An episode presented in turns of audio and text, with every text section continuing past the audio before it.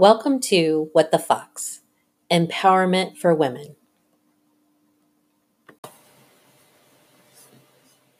All right, so welcome to What the Fox. Today's episode is on travel. And you're probably thinking to yourself, what the heck? Um, during this time period of COVID and everything else, I can't travel. So, what are you expecting me to do? So, I want to challenge you to find new ways to explore that travel side that you might have um, and still kind of get that idea. So, one of the suggestions I'm going to give you comes from a travel blog um, called Bring Travel to You. And um, he, his name is Matt.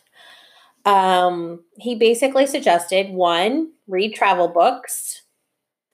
Um, he definitely suggests a lot of them. Um, some of the travel books that are on here are The Alchemist by Paulo Coelho, and I probably butchered that name. Uh, Wild by Cheryl Strayed. Uh, the Beach, Alex Garland. All God's Children Need Traveling Shoes by Maya Angelou. Um, in a Sunburned Country by Bill Bryson.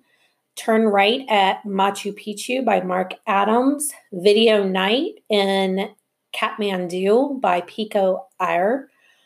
Um, Among the White Moon Faces by Shirley I'm not even going to butcher that last name. And 10 Years a Nomad by this particular author, um, Matt.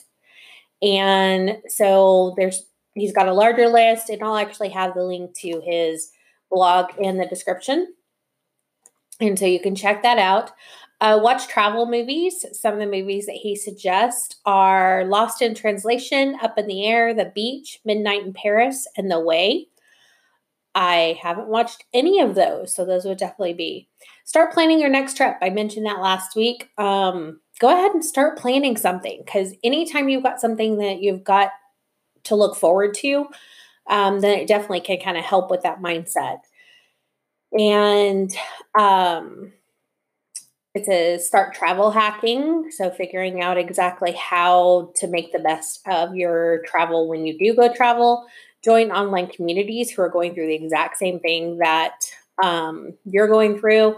The Nomadic Network is his network, and so he's got that uh, linked as well as a few others. Um, Girls Love Travel, I was a member of, and it is a women only uh, group. Read travel blogs and meet travelers near you. And some of that you can or can't do kind of depends on um, for everything and stuff that you might want to do. And then he actually talks about travel insurance and you know booking your flight, logistical tips, tips and tricks and things like that, um, and how to save money while doing it. So that's one of the options and stuff for you. Another option is, especially if you like to take photos when you're traveling, um, go outside and take your photos. It's spring, just in case you hadn't like figured it out, or at least at the time that we're recording this, it is. And so go outside and find those flowers, the daffodils that might still be around, the tulips that might still be around. Um, there's all kinds of different flowers that are out there. And if you don't know the names of them, it gives you something to do when you come back and look it up and try to figure out exactly what kind of flower that you managed to go um, by and that you found interesting. Um, see if you can tally how many things, so go for a walk in your neighborhood. How many gardens did you see? How many red trucks, or how many trucks in general? Um, how many people did you see outside working in their yard? How many kids did you see playing? How many um, dogs did you see that were in their backyard? Things like that can actually get you engaged in the world and then also get you and your kids and stuff kind of working together. Um, create a this kind of goes to the kid part and stuff too, but you don't have to do it with kids. Go outside, put a blanket down on the grass, lay there and look at the clouds. The clouds are still moving even if you aren't moving.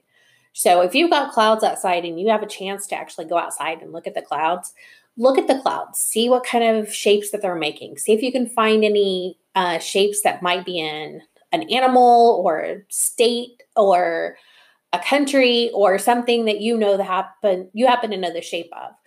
Um, and see if you can find like some connection to nature that is traveling and is moving because even though we are at a standstill right now and we're not able to get out and do as much um, the rest of the world is still moving. Like nature is still moving on by. It's still decided to be spring and is going to be going into summer. And some of you already have 100 degree days. And so, you know, things are still moving.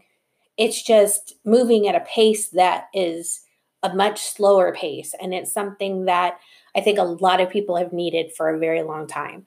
So try to take advantage of the things and stuff that are out there um, I will put the link to Matt's blog on Bring Travel to You.